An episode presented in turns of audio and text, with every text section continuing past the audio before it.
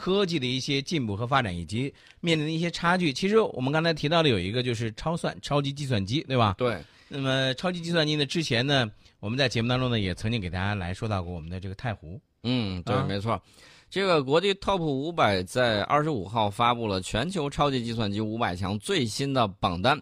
那么，美国超算顶点，这个名字叫顶点啊，夺冠了啊！此前曾经四连冠的中国神威太湖之光呢，位居亚军。在上榜的超算总数上，我们仍然是位居第一。我们这个位居第一是什么一个概念呢？总共是是上榜不是五百个嘛？上榜五百个，我们上榜的是二百零六台，美国有一百二十四台。那么从研发超算的厂商来看，中国联想以一百一十九台上榜而获得了第一。那么，对于大家非常关注的这个冠军易主，呃，其实呢，我觉得这个是一个好事儿。为什么说是好事儿呢？最起码从竞争的角度会给我们带来一些压力和动力，这个不算意外。之前业界呢都已经知道美国研发顶点的这个消息，技术上而言，这是在意料之中。而且可能由于某些技术上的挑战，呃，说个实在的啊，这个顶点的推出可能会稍有延迟，并不是在扫人家的气，而是告诉大家。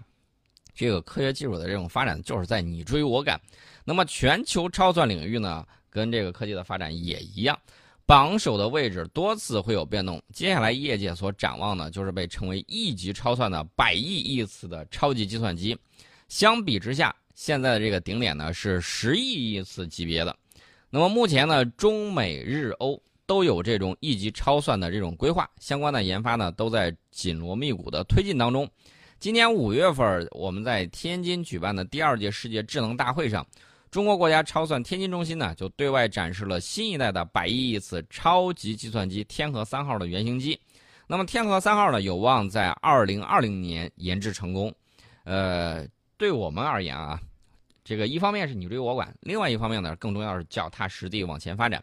啊，除了这些之外呢，还有就是应用。那么大家可以看啊，这个美国英特尔公司呢，还是全球芯片制造领域的老大。那么最新上榜的这个五百台超算里头，有四百七十六台使用了英特尔的芯片。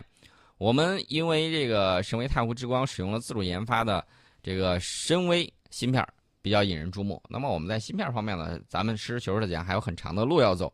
呃，另外呢，大家要注意，应用超算这个才是关键。你研制出来不用，那是浪费。对。那么我们看了这个，包括美国能源部部长他就说了，说顶点超算会给能源研究、科学发现、经济竞争力和国家安全带来深远的影响。那么在超算关键技术取得突破之后，如何形成应用？啊，包括它整个应用的这种生态啊，以及全产业的这种产业链的这种全面发展就非常重要。那么我们呢可以看到大规模应用，我在这儿可以给大家说一下，有一些包括这个天津啊这个超算中心。呃，有很多这个要做的实验呢，要做的这个推算呢，都在后面排队啊。为什么呢？这个简直是供不应求。所以说呢，未来我们还会有更多的这种超级计算机。那么我看到有一篇相关的报道啊，就是中科院在武汉签约的科技成果转化项目，就光今年以来就这半年，转化项目经过已经超过了十亿元啊。大家可以看到这个，呃，确确实实很给力。那么总共有多少人呢？三十五家研究所，八十一个团队，二百八十多人，就创造了这个超过十亿的这种价值。所以说，这个转化资呃转化项目金额呢，已经非常给力了。光这一年，二零一七年这一年，就促使武汉企业新增销售收入十八点二八亿。嗯，那么新增利税呢是三点零六亿。培育支持了三十五家高新技术企业在武汉的发展壮大。其实说，宋老师，你看啊，说了这么多之后，你有没有这种感觉？就是我们的这些年轻的这个学子们哈，你除了在学好你的，就是我们这两天不一直在说吗？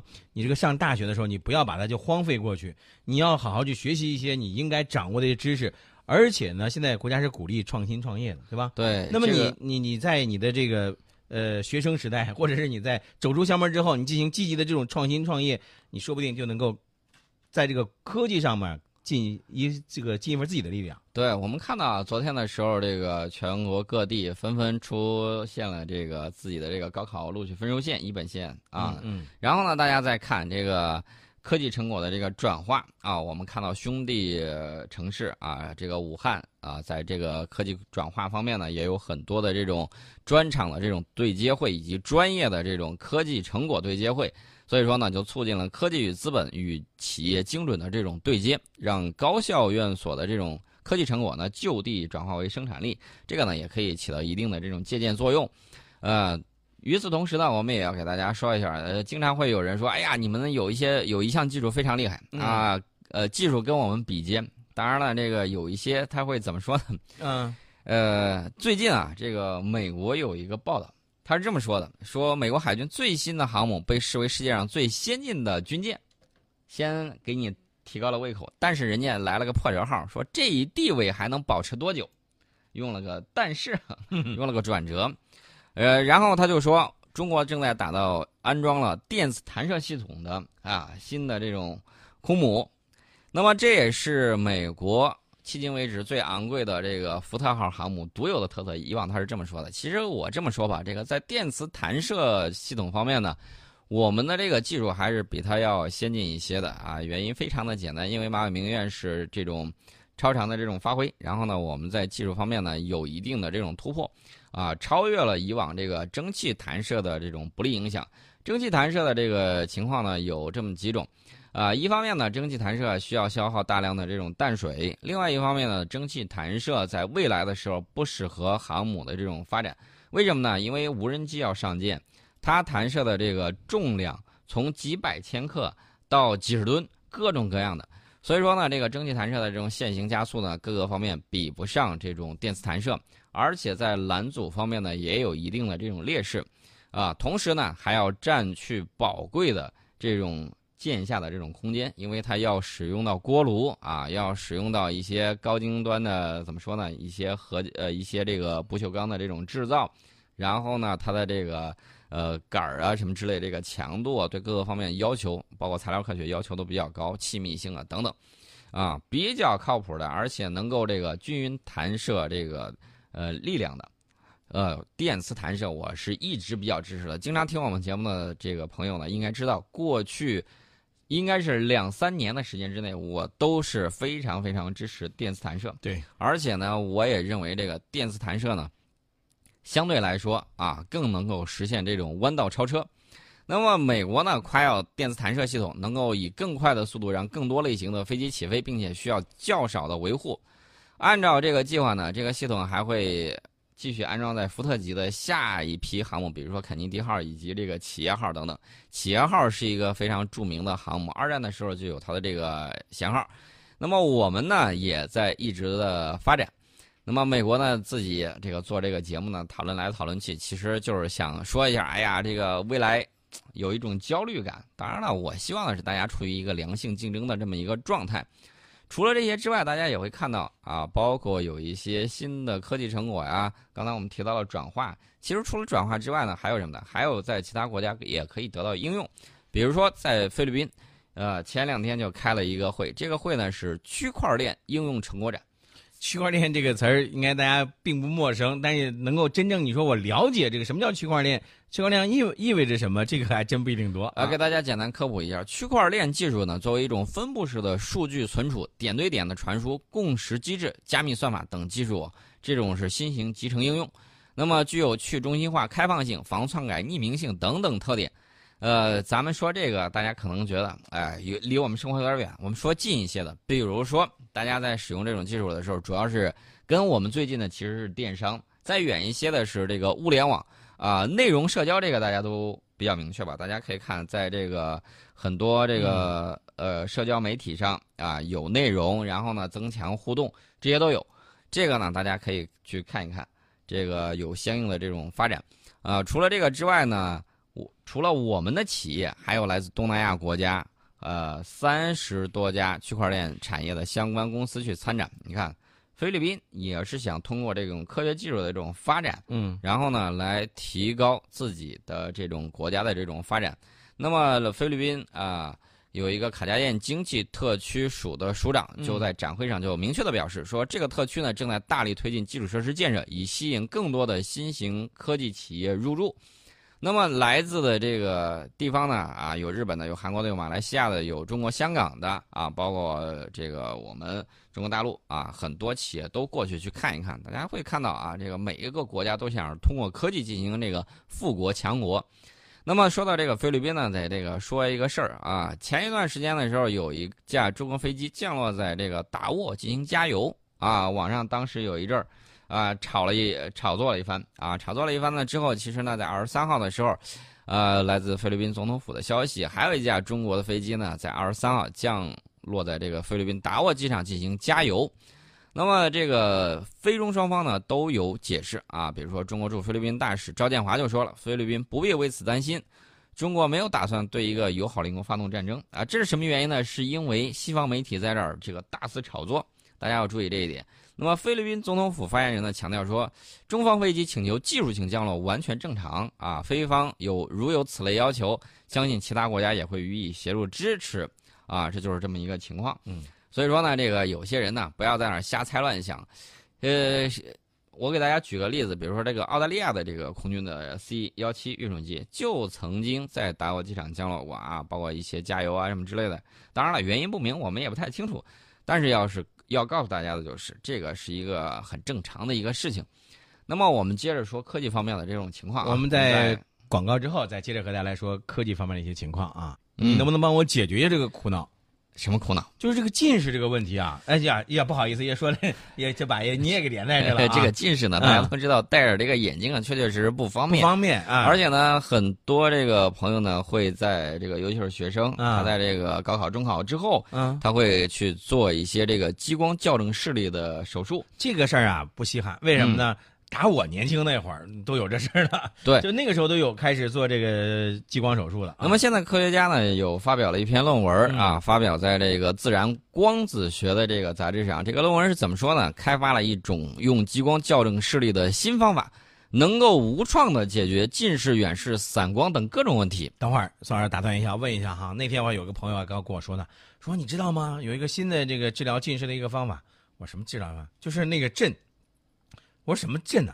就是声波啊，在你的那个不知道声波还是激光波，就是在你那个眼球那儿这个周围震震震，你不用做手术，你的眼睛就能够近视就恢复了。哎，我当时一听，你知道我有什么感觉吗？什么感觉？我说我那震震震的不会把我脑袋给震坏吧？这个我还真不了解是什么样的情况。但是这项技术呢，按照科学家的这种说法，比以往的这种手段更加安全和便捷，而且这个新技术只要能够通过临床验证。就可以有望取代现有的激光校正视力的这个手术。嗯，那么有预测呀，说全球近视患者到二零二零年啊会达到二十五亿，这个有点多啊！我的天哪！嗯，那么传统的这种解决方法就是戴眼镜啊。现在很多人我们也提到了用激光呃这个视力校正手术。嗯嗯，就是它的这个原理是什么呢？就是激光切削位于眼睛最前方的这个球形透明。薄片就是那个角膜，然后呢，改变，呃，瞳孔区域角膜的弯曲程度，调节屈光性能。那么，无论激光视力校正如何微创，毕竟是一种侵入式的这种外科手术，对呀，不良反应和人群使用限制的问题还会比较明显。那么，我们也看到啊，美国空军，啊，和现在允许说你这个经过这个眼镜经过这个激光视力校正，还可以重新入役。啊，当然了，这个我们。当然是希望你这个视力当然更好啊，最好是没有这个创口，没有后遗症，这个是更好的。因为有一些不良的这种后遗症是什么呢？眼睛干涩呀、眩光啊、重影啊、夜间视力下降，这些问题都会在这个临床之中发现。现在主要是什么呢？主要就是这个飞秒激光，啊，它的持续时间是飞秒级别的啊，给大家这个正好说一个概念，嗯，飞秒就是千万亿分之一秒，而极短的激光脉冲，瞬间功率非常高。能够直接让物质直接气化啊，持续时间非常短，它产生的这个热量啊来不及扩散，目标区域以外的材料不会发热，也不会被灼伤，啊，对这些特点呢，就让这个飞秒激光能够充当非常超级精细而且锋利的这个手术刀啊，它的这个广泛应用于工业还有医学领域。当前最先进的激光校正视力手术呢，就完全是用飞秒激光来加工角膜。那么新研究呢？不再是把它当刀使了，而是把它当成一种刺激手段，嗯，促使角膜自己发生形变，哎，这个就比较有意思。哎，这个是不是跟我刚才说的有一点点略微的那相似？呃，原理不太一样。嗯，他们把飞秒激光的这个强度啊控制在一定范围之内，不会切削或灼伤这个角膜组织。嗯嗯嗯。在特定条件之下，飞秒激光，我们刚才不是说它有这个加热的这个作用吗？它跟角膜接触的时候会发生一系列光化学反应。使角膜内部的这个水还有等分子呢发生电离，产生密低密度的等离子体，然后产生含氧的自由基，这些自由基与角膜里头胶原蛋白纤维呢发生反应，会产生奇妙的交联作用，导致角膜改变形状。孙老师不用说了，这个其实跟我那个朋友说的是一个意思，但是我那个朋友描述是有错误的。对他所所说的就是那种震声波的那种震，看来这个不是声波的这个，还是这个激光，是飞秒的这种激光。那其实就是说，他不不去采用手术的这种切削这个厚度的这个这个问题了，而是采用这种化学反应来导致这个角膜发生了一些形状的改变，嗯这样子使咱们的这个视力的恢复健康。对它这个光化学反应啊，不需要光敏剂，也不需要对角膜进行这个切削雕琢，嗯对组织和细胞没有伤害，是真正的这种无创技术。跟现有的技术相比呢，新技术不仅安全性能高，而且省去了一些角膜处理的这个步骤。对对对对，我们知道这个切削之后呢，角膜会变薄，然后医生呢会特别提醒你，千万不要有这种暴力冲撞，比如说你去练散打的时候啊，啊，这个就比较危险了。所所以以说呢宋老师你就不要去做这个手术啊。呃，所以说呢，有新手术的时候，我觉得还是挺好的。嗯现在呢，他们有一系列的这种活体实验啊，比如说对这个猪啊、兔子呀，这是当然实验用的啊，进行这个实验表明，新技术能够有效的改变角膜的屈光性能，而且这个稳定性和安全性比较高。那么新的技术呢，正在由美国食品和药物管理局在评估，嗯，计划今年年底的时候就可以开展临床实验。算是，这个事儿，我觉得这个新的这个技术啊，呃，一个是方面呢带来了一些好处和对于近视患者的一些希望，另外一个我其实想多说两句是什么呢？就是你发现没发现，现在我们身边的这个小朋友的这个近视的情况是越来越多了，对，是吧？啊、一方面呢要注意这个用眼的这种卫生，嗯啊，另外一方面呢，也要保持好的这种啊、坐姿呀，这个包括学习休息的这个时间呢，也要合理安排好。呃，我当然希望这个新的技术呢能够出现之后，如果咱们这儿有的话，我可以去 试一试你。可以先愿意啊，当这个真真的是不想啊戴这个眼镜嗯啊。有了这个东西之后呢，确确实实哈，以往的时候我知道，直接这个切削雕琢的时候呢，肯定跟那个让它自己长出来那种情况是不太一样，你是有一些担心的，有一些担心嗯，啊，尤其是像我这种活泼好动的。哎，对对对，啊就就是好动，活泼就算了啊，你就好动啊，啊，嗯，这个时间已经到这个五十五五十六分了，然后我们给大家再说一个好玩的事情啊，嗯大家都知道这个蝴蝶效应这个词儿啊，这个在哪儿？一个这个蝴蝶扇了一下翅膀，在哪儿就产生了一场风暴，对，吧？有个阿尔尼诺现象嘛。嗯，这个我今天呢，我们要给大家说的不是扇翅膀，这个虽然跟扇翅膀有关，嗯，就是说你觉得蝴蝶能飞多远？感觉蝴蝶能飞多远？啊那，哎，那你说啊，它能够飞越整个河南省不能？这个我觉得应该是可以的啊因为这个有一项新的研究显示啊，这个有一种小红蝶儿啊，它这种蝴蝶呢，每年在欧洲和非洲之间来往迁徙，这是在两个大洲之间的这来往两，次飞越撒哈拉沙漠哎呀，总里程长达一点二万公里，比我跑的都远。等会儿，等会儿，等会儿，宋老师这个理一下啊。嗯，你说蝴蝶它落在哪儿？它怎么来补充水分？你这个里头你是不是要给我科普一下啊？你你说你要它在这个丛林当中飞跃吧，这还可以理解哈。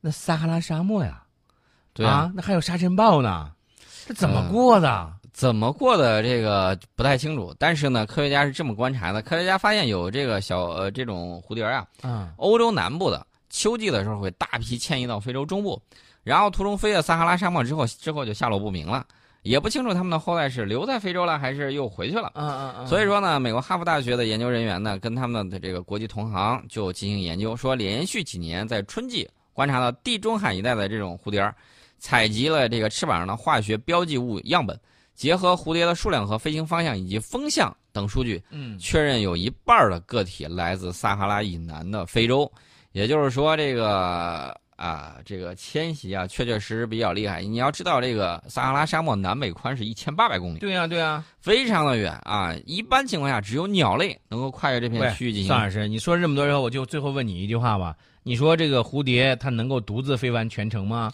呃，有些比较给力的啊，比较顽强的。能够独自飞完全程，嗯一般情况下，迁徙一个来回有几代蝴蝶接力完成。就这已经不瓤了，我跟你讲。